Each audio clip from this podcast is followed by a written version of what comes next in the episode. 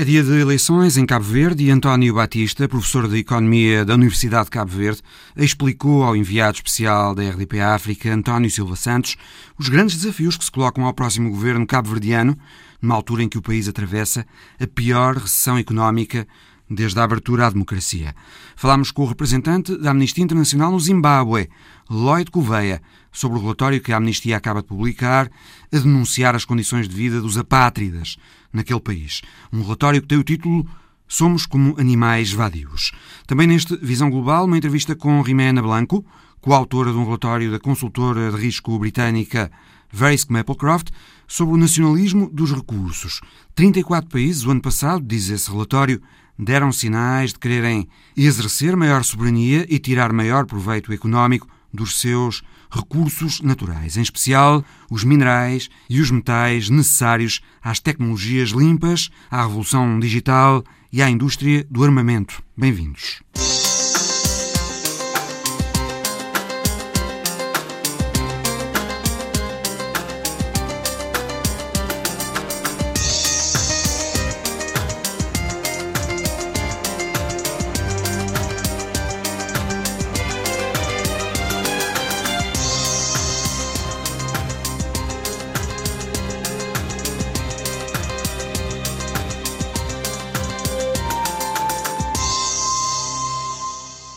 Eleições este domingo em Cabo Verde. O primeiro-ministro Ulisses Correia Silva, eleito pelo MPD em 2016, quer ganhar outra vez. Diz que governou durante cinco anos de seca e pandemia, governou na tempestade e merece agora governar também na bonança. Estas eleições em Cabo Verde estão a ser acompanhadas pelo enviado da RDP África, António Silva Santos, na Ilha de Santiago. Apesar das restrições impostas devido à pandemia, a campanha eleitoral para as legislativas aqui em Cabo Verde decorreu sem incidentes os seis principais candidatos, a saber Ulisses Correia Silva do MPD, Jandir Ofer Almada do PAICB, António Monteiro da UCID, Amândio Barbosa Vicente do Partido Popular, José Alain do PSD e Cláudio Furtado de Souza do PTS, procuraram convencer o eleitorado com soluções para acabar com a insegurança e também com o desemprego, temas centrais na campanha eleitoral. A semelhança das eleições autárquicas, há o risco de haver novamente abstenção as sétimas legislativas podem ter menos votos da juventude, os jovens estão descontentes com o nível de desemprego e também por causa da bipolarização política, MPD e PAICV têm sido os únicos partidos a governar o arquipélago desde a independência. Para estas eleições estão registados cerca de 385 mil eleitores, aqui no arquipélago e pelo círculo da diáspora. Por causa especialmente da pandemia, Cabo Verde está a atravessar a maior recessão económica desde a abertura à democracia.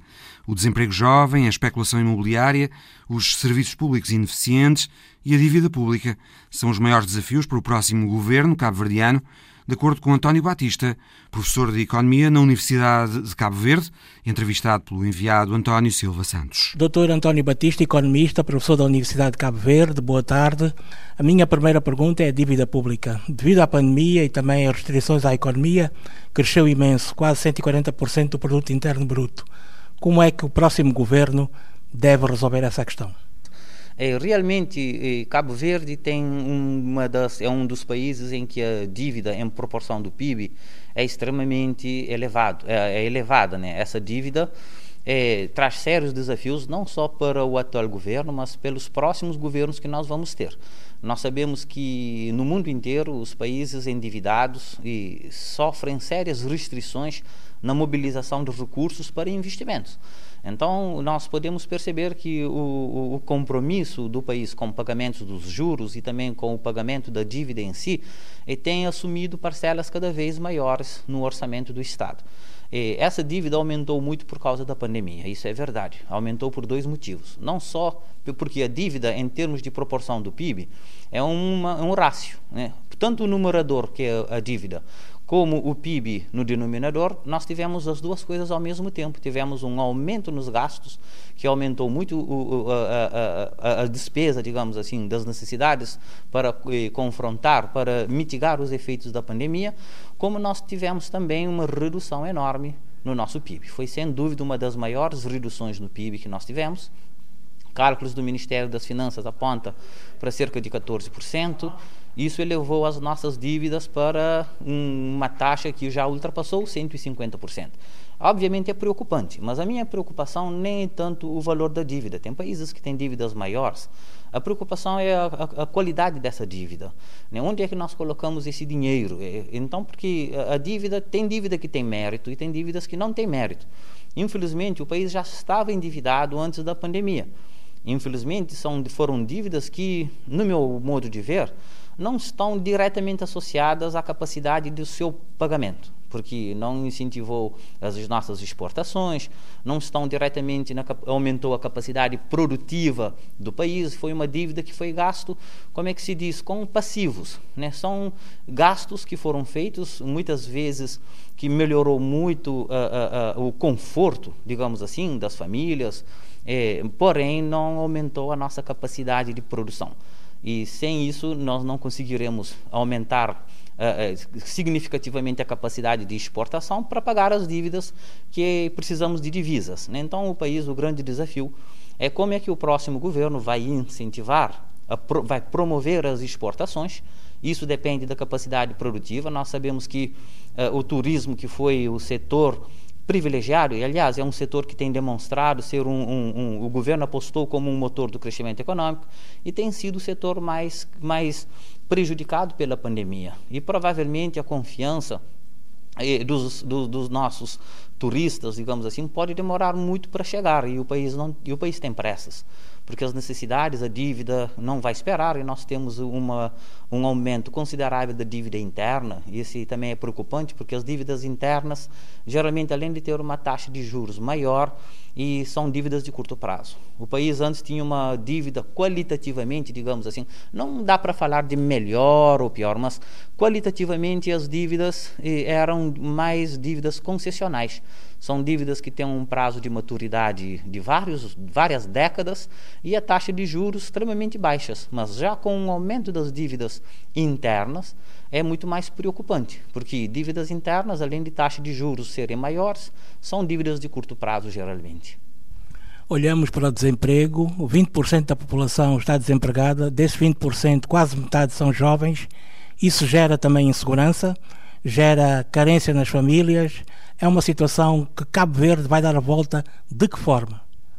É, realmente, o desemprego, e nós falamos do, de um dos maiores problemas da economia o desemprego, o crescimento econômico, a questão da dívida, do déficit, são realmente os grandes, as grandes eh, eh, questões eh, na macroeconomia. Em Cabo Verde, o desafio do desemprego é estrutural, porque eh, a economia de serviços não tem um efeito multiplicador de emprego é, tanto qualitativo, né, porque exige uma mão de obra um pouco mais especializada, e infelizmente Cabo Verde não tem. Ainda nós temos muitas pessoas que não têm ainda as habilitações necessárias, digamos assim, para ter um emprego de massa no, no serviço, e ao mesmo tempo é, nós temos é, o setor de serviços, ele tem baixo efeito multiplicador. Ele contrata pouco e contrata com mais especialidade. Então, isso provavelmente não vai resolver no curto prazo, tendo em conta que a nossa economia tem apostado muito na economia de serviços. É, então, ainda muitas pessoas, muitos cabo-verdianos vão ficar de fora da dinâmica que se verifica, a não ser que nós possamos dinamizar outros setores, a questão dos setores agroindustriais, é, o setor primário, que é o setor onde que gera maior número de emprego. Entretanto, nós vimos que ao longo do tempo, nas últimas décadas, Cabo Verde tem diminuído consideravelmente, tanto em termos quantitativos quanto em termos qualitativos, o investimento no setor primário. Então, a crise do emprego ele deriva também desse descaso que nós verificamos ao longo da década de não investir nos setores que têm efeito multiplicador de emprego, que possa empregar muitas pessoas no curto prazo e principalmente sem levar em consideração as habilidades e, e tão restritivas como que, se, que acontece no setor de turismo e outros setores da economia de serviços. Há uma questão fundamental levantada pelo líder do PP, o Amândio, durante a campanha, que é a questão da especulação imobiliária em Cabo Verde. Que fenómeno é esse, doutor? Eu gostaria que nos enquadrasse, eh, em termos sociológicos e até económicos, esse fenómeno da especulação imobiliária aqui em Cabo Verde. Eu, na minha opinião, acho que esse é um dos problemas mais graves que nós temos aqui em Cabo Verde. É, é, o mercado, digamos assim, da imobiliária é um mercado que não funciona. Eu posso falar isso por quê?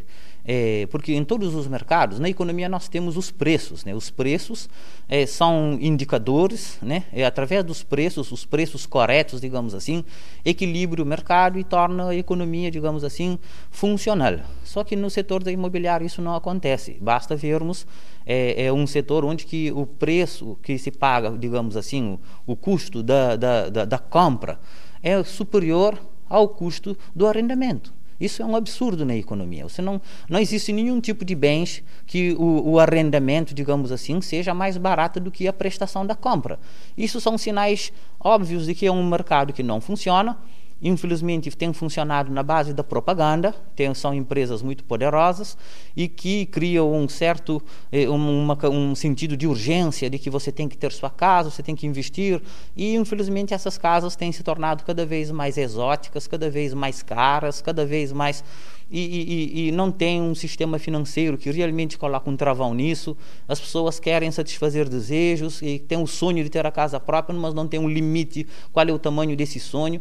E o mais grave, não que seja isso, as pessoas têm que ter sonhos, têm que ter vontade. O problema é que quando os preços não sinalizam o mercado. E o que nós temos é isso: o preço não sinaliza o mercado. E tem muitas pessoas que fizeram investimentos na imobiliária, mas que sem ter feito estudos de viabilidade.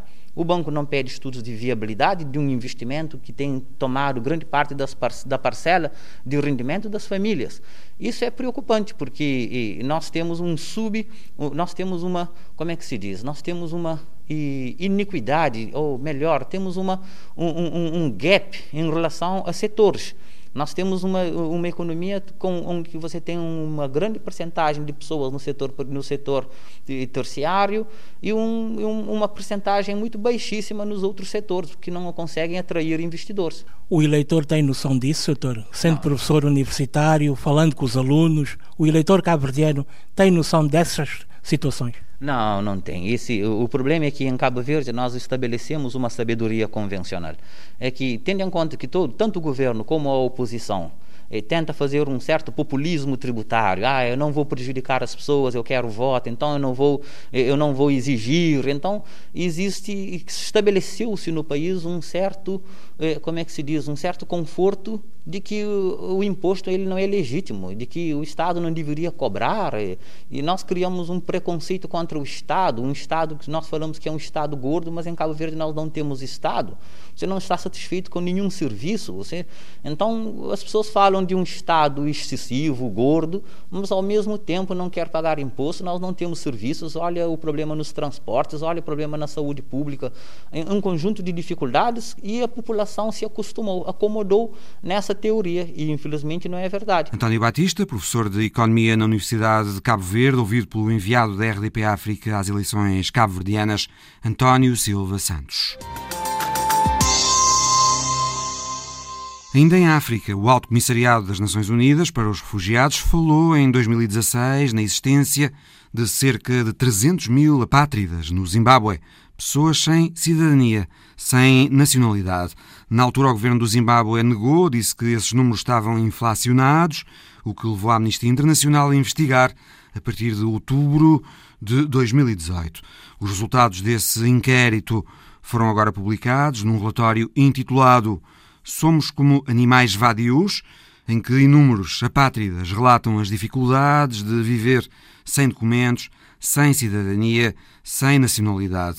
É uma situação que remonta aos tempos coloniais, quando pessoas de Moçambique, do Malawi e da Zâmbia foram para a antiga Rodésia do Sul trabalhar para os colonizadores britânicos. Como contou ao Visão Global o representante da Amnistia Internacional no Zimbábue, Lloyd Gouveia. Uh, Muitos foram trabalhar em quintas, outros em minas e outros ficaram em serviços domésticos. Em 1984, o Zimbábue aprovou uma lei da cidadania que inicialmente foi bem recebida. Mas em 2001 a questão da cidadania foi politizada. Nesse ano, uma emenda à lei estipulou que qualquer pessoa oriunda dos países da Comunidade de Desenvolvimento da África Austral, incluindo Moçambique, o Malawi e a Zâmbia, para poder manter a nacionalidade nacionalidade zimbabueana teria de renunciar à nacionalidade do seu país de origem num prazo de seis meses. Ora, muitas dessas pessoas estavam nas margens da sociedade, nas minas ou em quintas, nem sequer souberam da emenda. Portanto, muitos desses imigrantes não renunciaram às nacionalidades dos seus países de origem. Muitos nem sequer o podiam fazer, porque já nasceram no Zimbábue, não tinham qualquer ligação aos países de origem.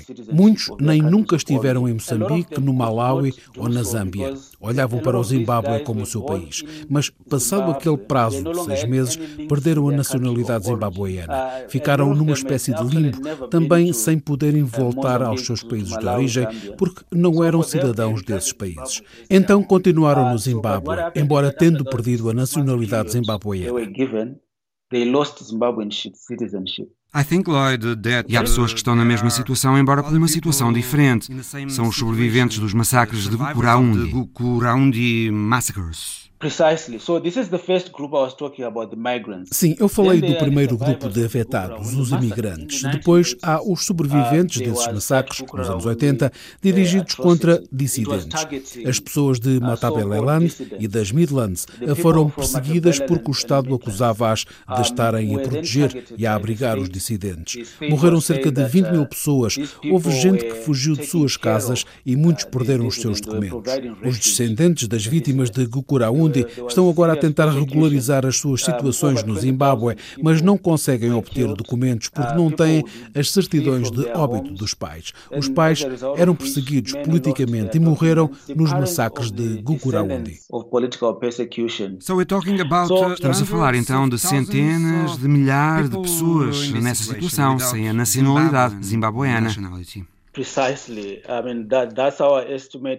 Sim, mas é uh, apenas uma estimativa, não há dados oficiais. O governo do Zimbábue acordou com o Alto Comissariado das Nações Unidas para os Refugiados fazer uma investigação.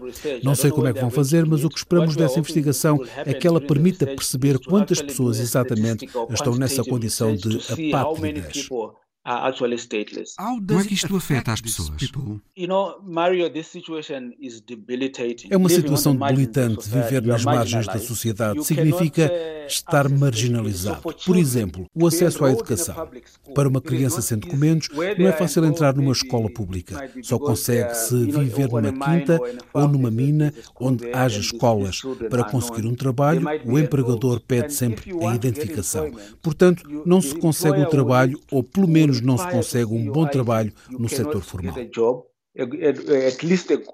job in the formal sector that is. And with saúde with healthcare you cannot uh, some people find it challenging. A saúde é um desafio. Algumas pessoas que entrevistamos disseram-nos por exemplo que não era fácil conseguirem antirretrovirais para seropositivos ou cuidados materno-infantis e nesta campanha de vacinação contra a Covid-19 as pessoas também têm de se identificar. para comprar coisas nas lojas há muita gente no Zimbábue a usar os pagamentos móveis os apátridas não se podem registrar para esses pagamentos móveis porque não têm identificação, pagam tudo em cash. Nem sequer podem comprar um cartão telefónico sem identificação. E não podem sair do país porque não têm passaporte. Why, in your opinion, uh, Lloyd? Na sua opinião, porque é que o governo do Zimbábue ainda não resolveu este problema? Porque é uma questão política. O objetivo no início era privar as pessoas porque se presumia que eram todas apoiantes dos partidos da oposição. Lembre-se que a vontade do presidente Roberto Mugabe era estabelecer um regime de partido único. Por isso, a ideia era pôr de lado os imigrantes que eram associados à oposição do movimento para a mudança democrática. Depois de 2001, muitos imigrantes tiveram mais dificuldades para votar. Os estrangeiros tinham na respectiva identificação a palavra alien e, portanto, não podiam votar. Só em 2018, o Supremo Tribunal decretou que qualquer portador de cartão de identificação, mesmo sendo estrangeiro, podia votar. It's a foreigner should be allowed to vote. It started off as a political um, strategy. Foi isso, começou com uma estratégia política. Em 2003 disseram que uh, iam resolver e que todos os estrangeiros no país iam poder requerer a nacionalidade zimbabueana. Mas os funcionários nos registros faziam tudo para dificultar os pedidos e os custos eram elevados. O processo continuava a requerer renunciar à nacionalidade anterior para pedir a nacionalidade zimbabueana. E era proibitivo. Muitas daquelas pessoas viviam na pobreza, por isso muitas desistiram e continuaram nesta situação.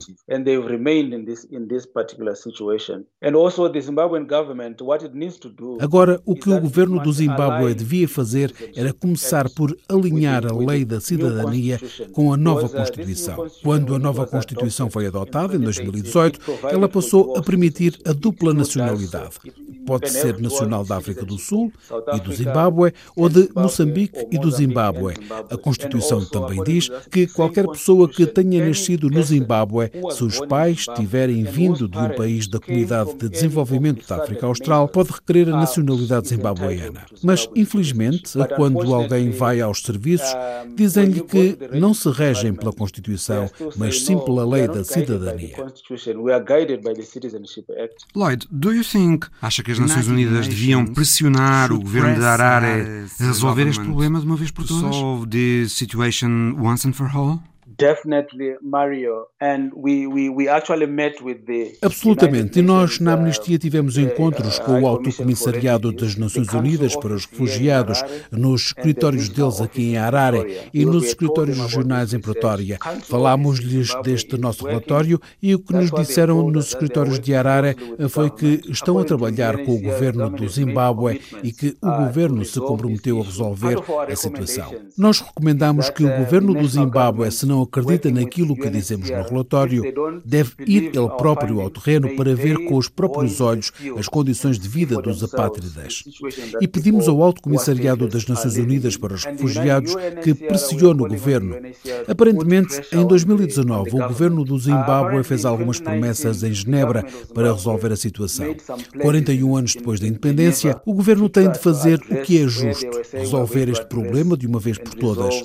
Também dizemos que o governo do Zimbábue, com o apoio do Alto Comissariado das Nações Unidas para os Refugiados, deve levantar esta questão ao nível da Comunidade de Desenvolvimento da África Austral, para que se adote um plano de ação regional sobre os apátridas em toda a região. Porque não é só o Zimbábue. Angola, Madagascar ou a própria África do Sul têm apátridas. A Comunidade de Desenvolvimento da África Austral e o Alto Comissariado das Nações Unidas devem trabalhar ao nível nacional e regional para resolver este problema de uma vez por todas, até porque o Alto Comissariado tem uma campanha global para acabar com a situação dos apátridas, campanha que vai até 2024. Por isso, ainda há tempo para fazer o que é justo, justo para o Zimbábue e para os outros países da Comunidade de Desenvolvimento da África Austral.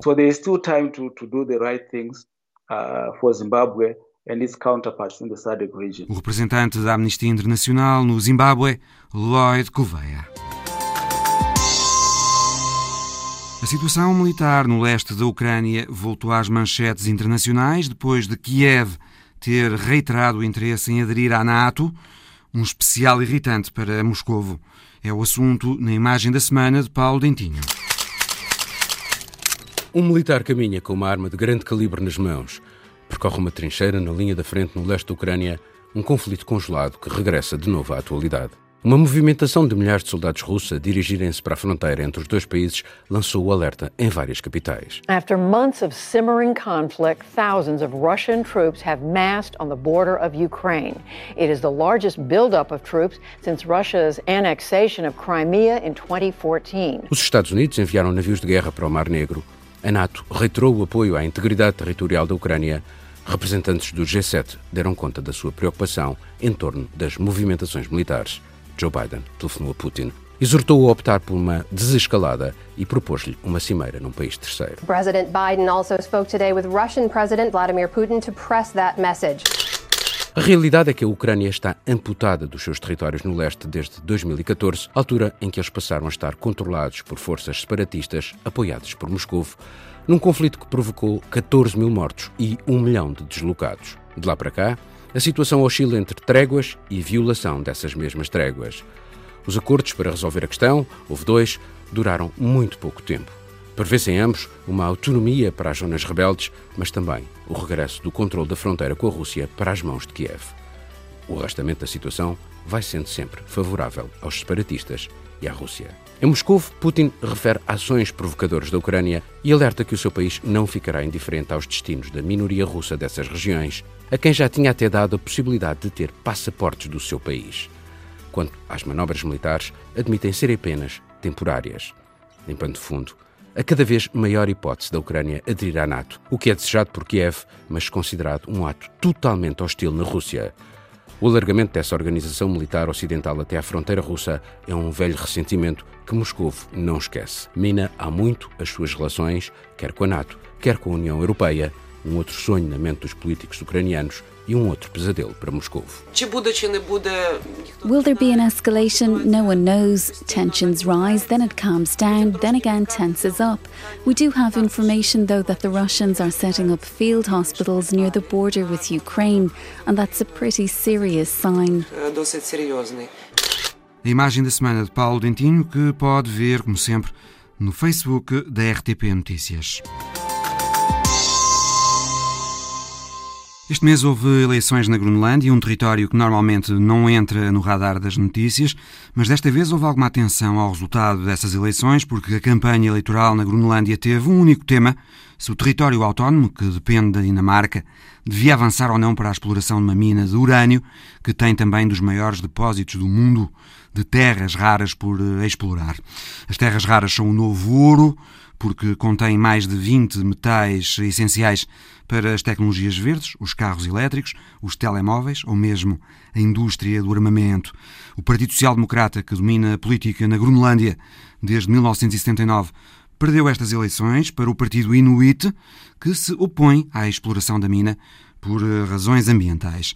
A propósito destas eleições e da importância das terras raras e outros minerais para as novas tecnologias e a economia verde, o Visão Global conversou com Rimena Blanco, coautora de um relatório recente da consultora de risco britânica Verisk Maplecroft sobre o chamado nacionalismo dos recursos.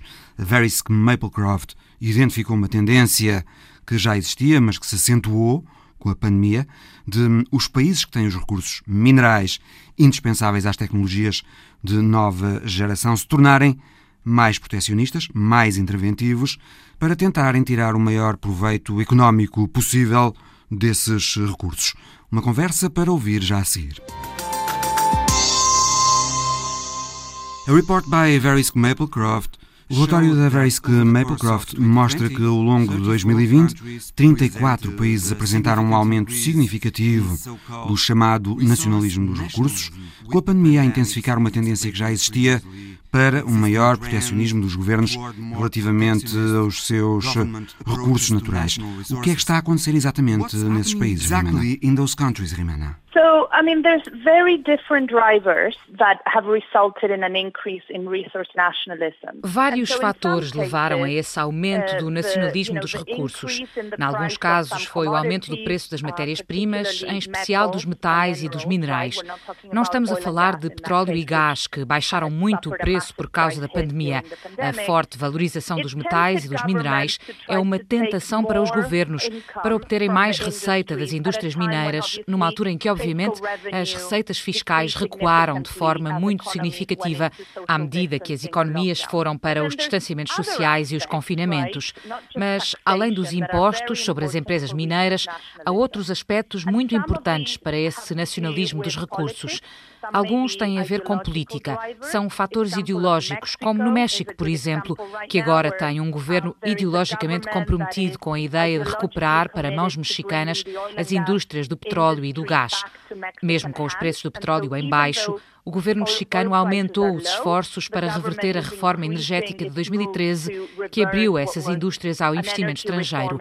E ainda há outros fatores mais sofisticados, fatores sociais e ambientais, comunidades, pessoas em diferentes países que exigem mais dos governos em termos de proteção ambiental das indústrias extrativas. Demanding more from their governments in terms of protection of the environment around extractive industries. that's Foi o que vimos em Portugal com o lítio.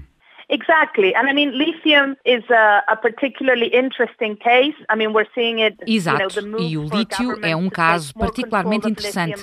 Vemos esforços de governos em todo o mundo para terem mais controle sobre o lítio, porque uh, esse é um recurso estratégico. Não é só um problema de receitas, é também a importância que os depósitos de lítio vão ter na economia no futuro. Começámos a falar de transição energética, de veículos elétricos, de energias mais limpas, de telecomunicações e vemos o lítio a ter um papel muito importante nessas conversações. É um recurso estratégico que os países querem ter sob controlo ou, pelo menos, influenciar as decisões sobre quem investe e explora os recursos nesses países on who invests in the country and exploits those resources. What exactly those governments O que é que esses governos estão a fazer exatamente? Revêem contratos com as companhias mineiras estrangeiras que operam nos seus países, aumentam-lhes os impostos, fazem expropriações? So we would say that expropriations, I would call it the blunt tool, right? The days of As expropriações são medidas drásticas. Os dias em que eram anunciadas expropriações nas televisões nacionais, na África subsaariana ou na América Latina, não digo que já tenham acabado, mas tornaram-se mais raros. O que se está a passar agora com os recursos naturais é os impostos a aumentarem sobre as companhias mineiras, ou então mais exigências para que não se extraia apenas os recursos, mas que se produza também os bens nos próprios países. Exigências para que não se faça só a extração do lítio, mas também o seu processamento e que haja investimento para, por exemplo, criar fábricas de baterias nos países produtores de lítio. Pede-se que o valor acrescentado da exportação seja criado no país que tem os recursos, em vez de num país terceiro que faz o processamento.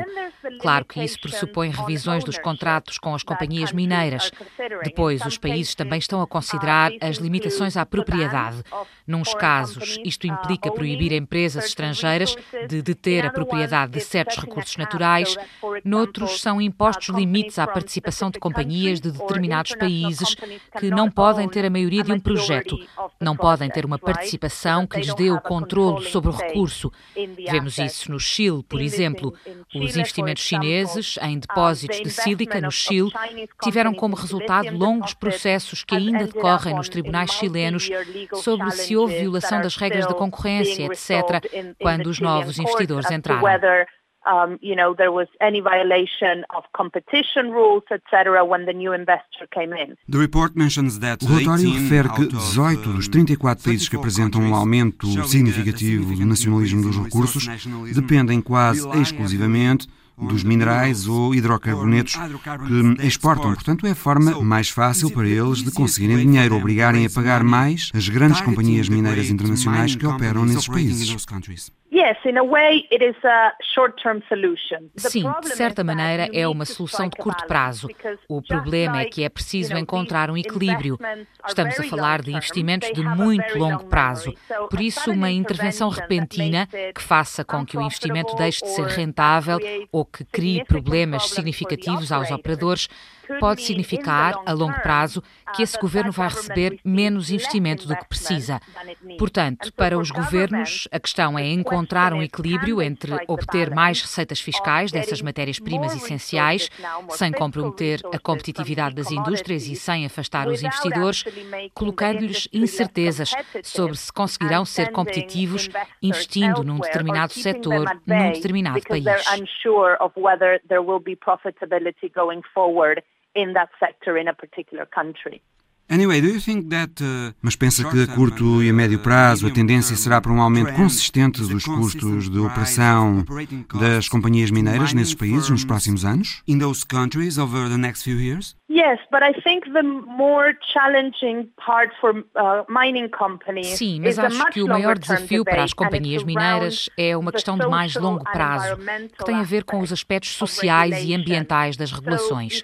Veja o caso das eleições esta semana na Groenlândia, que foram dominadas pelo debate sobre a extração ou não de terras raras no território. A maior parte dos argumentos foram à volta da proteção ambiental, não só por causa do ambiente especificamente, mas também por causa da ligação do povo nativo ao seu meio ambiente. Esse é um bom exemplo desses dois aspectos, o social e o ambiental, a liderarem o debate político para uma decisão sobre se um determinado projeto pode ou não avançar ou se um território pode fazer mineração noutras áreas, mas não avançar com um determinado projeto em particular. Or whether the country will continue with mining in other areas, but not in relation to this particular project. Groenlândia tem os maiores depósitos do mundo de minerais de terras raras por explorar, e esses minerais são essenciais para produtos desde smartphones a armamento. Pensa que a Groenlândia tem neste momento um elevado interesse para os Estados Unidos e os seus aliados, considerando que a China está muito à frente na produção e no processamento de terras raras, e considerando também que os Estados Unidos, Austrália, o Japão e a Índia já iniciaram conversações para a constituição de uma cadeia de abastecimento de terras raras alternativa à China? Absolutely. Sem dúvida, e essa questão vai ter uma importância cada vez maior. Ela é parte deste debate sobre a transição energética de que estamos a falar. À medida que progredimos nas novas tecnologias, a competição para assegurar os recursos estratégicos de que os países e as indústrias precisam vai tornar-se cada vez mais importante. Uh, will become an increasingly important conversation. Referiu o caso dos Estados Unidos, Austrália, Japão e Índia, que querem garantir os próprios fornecimentos. Mas claro que do outro lado também está a China a querer o mesmo. Isso pode levar a aumentos dos preços e pode ter um impacto no nacionalismo dos recursos, uma vez que a China também tenta diversificar os locais onde vai buscar as terras raras e outros minerais. Por exemplo, o minério de ferro em que a China é largamente dependente da Austrália e pode querer procurar outras fontes de minério de ferro para se tornar menos dependente da Austrália. Os minerais são uma parte muito importante da geopolítica atual e isso vai ter um impacto nas regulações, nas exigências sociais e ambientais das sociedades nos países produtores em todo o mundo. and on environmental expectations from societies Acontece neste momento na Groenlândia que os proprietários da mina de terras raras e urânio que solicitaram licença para operar são chineses. É uma companhia chinesa com sede na Austrália. Será que por detrás da discussão entre os que se opõem e os que estão a favor desse projeto mineiro na Groenlândia poderá estar também uma luta entre os Estados Unidos e a China pelo controlo dos fornecimentos de terras raras? Não lhe chamaria uma luta, mas há sem uh, dúvida uma competição. São interesses que têm de ser negociados e os países que são apanhados no meio, como a Groenlândia, podem obter vantagens geopolíticas dependendo da forma como gerirem as negociações com as duas superpotências. Mas penso que focou um ponto crucial quando falou na licença que foi pedida para operar. Esse vai ser o maior desafio para as companhias mineiras, não só na Groenlândia, mas em todo o mundo. Todas estas coisas de que temos estado a falar, discussões geopolíticas, impostos, preocupações sociais e ambientais, respeito pelos povos nativos, tudo isso terá importância no momento de atribuir as licenças para operar. Assegurar essas licenças e mantê-las será um dos maiores desafios que as companhias mineiras vão enfrentar. E quando as empresas não conseguem obter essas licenças ou mantê-las, o resultado muitas vezes são ações em tribunal que aumentam os custos custos das operações ou tornam mais complicados os processos para a obtenção de licenças. or the permitting processes more burdensome. Indeed, when we mm, talk about na verdade, quando falamos de nacionalismo dos recursos, falamos de países como a Tanzânia, a Zâmbia ou a Bolívia, países onde os governos frequentemente se queixam de que as empresas ocidentais, os poderes ocidentais, querem apenas explorar as riquezas naturais desses países e o mais barato possível, para que essas empresas possam ser globalmente competitivas. O que é que pensa dessas queixas? E acha que os países têm uma espécie de direito moral a exigirem melhores contratos? To demand better contracts? Well, I mean, Claro que os países têm o direito de renegociar os contratos, mas também acho que há um aspecto que normalmente não é referido: é que os governos já negociaram antes esses contratos e depois querem alterar as regras do jogo. Mas isso também depende de quem é que está no poder em cada momento. Sim, é verdade. E isso é um desafio para a indústria porque a indústria precisa de estabilidade regulatória e de estabilidade nos contratos. Se as regras de um país mudam, quando o governo muda, esse país vai tornar-se instável ou pouco previsível para lá trabalhar. Por isso, é certamente justo dizer que os países têm o direito absoluto de influenciar e controlar as suas reservas estratégicas e de as negociar com as empresas que as extraem. Mas isso não lhes dá o direito de, por exemplo, as expropriarem sem as compensarem. That's very different from uh, seizing an asset, for example, expropriating it as constituições dos países que referiu permitem as expropriações se um ativo for declarado de interesse público, mas permitem as expropriações com as devidas compensações. E a questão, muitas vezes, é se as compensações oferecidas são justas ou não. Normalmente, quando uma companhia sente que a compensação não é justa, recorre a tribunais uh, internacionais. Mas esses são os exemplos mais extremos. Há outros países que são mecas da mineração, como o Canadá, o Chile ou até a Austrália, onde estão a acontecer formas mais refinadas desse nacionalismo dos recursos. No Chile, há neste momento debates sobre a forma de taxar as empresas mineiras e sobre a propriedade e o uso da água. Está a haver um debate no Chile sobre o destino a dar à água dessalinizada que é utilizada na atividade mineira. Se essa água deve ser considerada um bem público que deve ser utilizado utilizado para consumo humano em vez de ir para as atividades mineiras.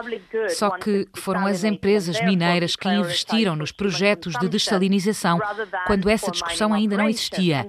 Esse é um debate que ainda se vai arrastar por mais dois ou três anos no Chile.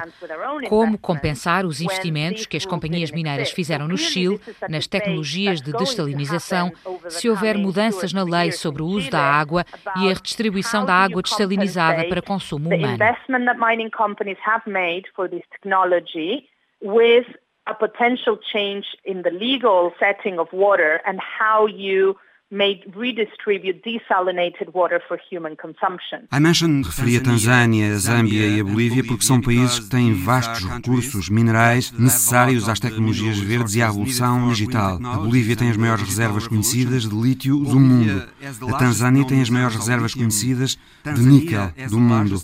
E ambos, o lítio e o níquel, são fundamentais para as baterias, indispensáveis, portanto, para, por exemplo, um setor em explosão como o dos carros elétricos.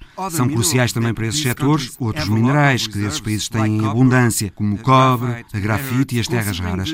Considerando a importância desses minerais para as cadeias de abastecimento das tecnologias verdes e da revolução digital e considerando que as empresas têm interesse em formar cadeias de abastecimento baratas, rentáveis, antecipa que pode haver uma reação das empresas e dos governos estrangeiros a esse nacionalismo dos recursos.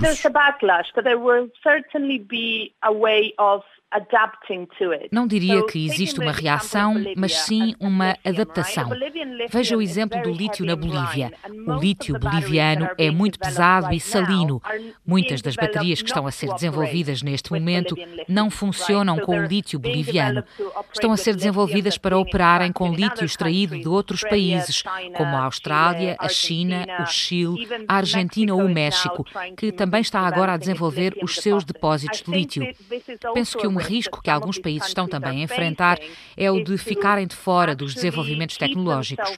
Com a pressa de aumentarem as receitas fiscais e o controle dos recursos, arriscam-se a ver os seus recursos a ficarem fora das cadeias de abastecimento e, portanto, a não fazerem os encaixes de receita que pensavam. As companhias mineiras estão cada vez mais a levar a jurisdição sobre os seus contratos para fora desses países. Estão a levá-las para os Estados Unidos ou para o Reino Unido, em vez de deixarem as jurisdições sobre os contratos nos países onde os depósitos estão localizados. Tem sido um instrumento que as companhias mineiras têm utilizado. mining companies that have a a high risk threshold that will go into this jurisdiction is a tool that they're using. Rimena, before the next question, Rimena, antes da próxima pergunta, deixe-me lembrar o que aconteceu nesses três países que referi, a Bolívia, a Tanzânia e a Zâmbia, porque existem algumas coincidências significativas. Na Bolívia, o presidente Evo Morales foi contra os interesses americanos no lítio boliviano e foi derrubado. As eleições nas quais foi reeleito foram consideradas fraudulentas. Aconteceu o mesmo na Tanzânia. O presidente John Magufuli não poupou esforços para nacionalizar as riquezas naturais do país, especialmente o níquel, mas também o cobre, o cobalto e a grafite, e aprovou leis que davam ao Estado tanzaniano uma maior percentagem das receitas obtidas com a exploração dos recursos naturais do país. Também houve eleições na Tanzânia que reconduziram Magufuli no ano passado e também elas foram consideradas fraudulentas. Entretanto, Magufuli morreu e já não está no poder.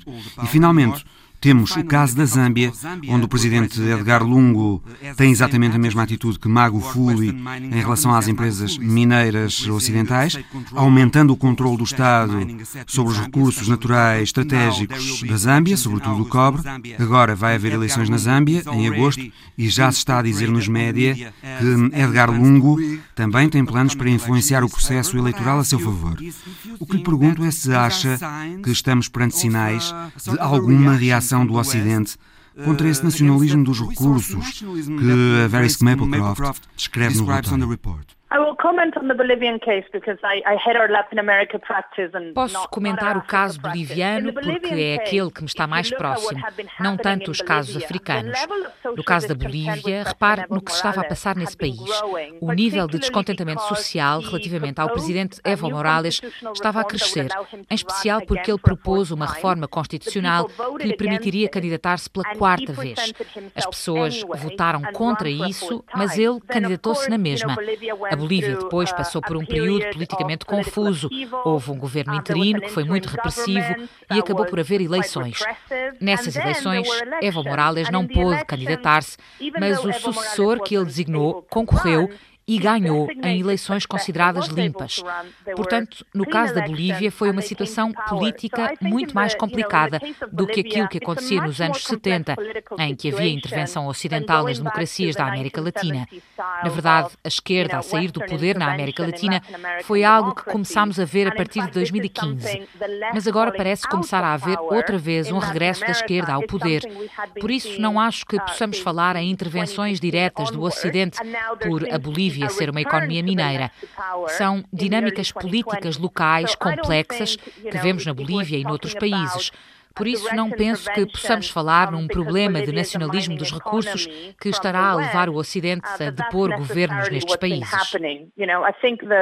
It's a much more complex local political dynamic that we're seeing in Bolivia and in other countries I don't think it's it's as simple as resource nationalism is triggering the West to oppose governments in these countries. Tanzania is an interesting case. A Tanzânia é um caso interessante também porque Magufuli, antes de morrer, estava a negociar com investidores chineses para substituírem os investidores ocidentais no setor mineiro. E isso leva-nos de novo à questão da disputa entre os Estados Unidos e a China por hegemonia. Pensa que a geopolítica no futuro tende a jogar-se não tanto à volta de combustíveis fósseis fósseis e pipelines, mas sim de quem vai dominar os fornecimentos dos minerais necessários às tecnologias do futuro, o leste ou o ocidente? Absolutely.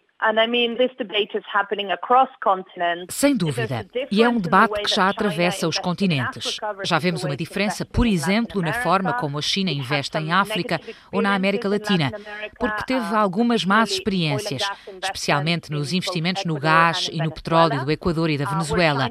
Vemos os chineses agora muito mais cautelosos na forma como investem na América Latina, em especial no setor mineiro. Estamos a assistir a um aumento muito expressivo da presença chinesa não só no setor mineiro, mas também nas energias renováveis, as energias solar e eólica. Essa competição entre a Europa Ocidental, a América do Norte e a Austrália, por um lado, e a China, por outro, ainda vai aumentar no que respeita à transição energética e à corrida pelo controle dos recursos estratégicos cruciais para fazer essa transição da forma mais rápida e eficiente possível, do ponto de vista dos custos económicos dessa transição and how you secure crucial resources to make that transition faster and more cost effective for your own economy. Rimena Blanco, da consultora de risco britânica Verisk Maplecroft. Contra a pandemia, ensino presencial na praia. A história da semana de Alice Vilaça hoje chega-nos de Múrcia, em Espanha. Pues aprovechamos para criar nuestro colegio aquí. Aulas na praia. Depois de um ano de teleescola e de distanciamento social e físico nas aulas, os alunos de uma escola espanhola da região de Múrcia estão a ter aulas na praia, ao ar livre. Os alunos da escola Félix Rodrigues de la Fuente têm aulas na Praia dos Netos, junto ao Mar Menor. Por que não aproveitar nossos meios, nosso contexto e nosso maravilhoso Mar Menor? De máscara no rosto, mas com os pés na areia, meninos e meninas dos 3 aos 12 anos aprendem na companhia do mar e do vento. Inglês, Música. Leitura. Senhor. Senhor. Muy bien. Matemática. Quanto pode acelerar um barco de motor respecto ao de vela? O projeto Fresh Air nasceu por causa da pandemia da Covid-19 com o objetivo de melhorar a qualidade do ar. É que temos que disponer desse espaço, aire limpo, porque é onde menos transmissão há. Os professores começam a preparar a sala de aula, ou melhor, a praia, às 8 da manhã. Conservando, pues, as aulas burbuja. Las mesas separadas, sus dos metros, los niños van por grupo. Quadro, mesas, cadeiras, oito turmas, aulas de 20 minutos e os grupos vão rodando pelas diferentes salas desenhadas na areia da praia. Chico, vamos, passamos a jogar a bandeira? Salas de aula ao ar livre com meninos e meninas felizes. Me siento bien porque está chulo. Me gusta mucho.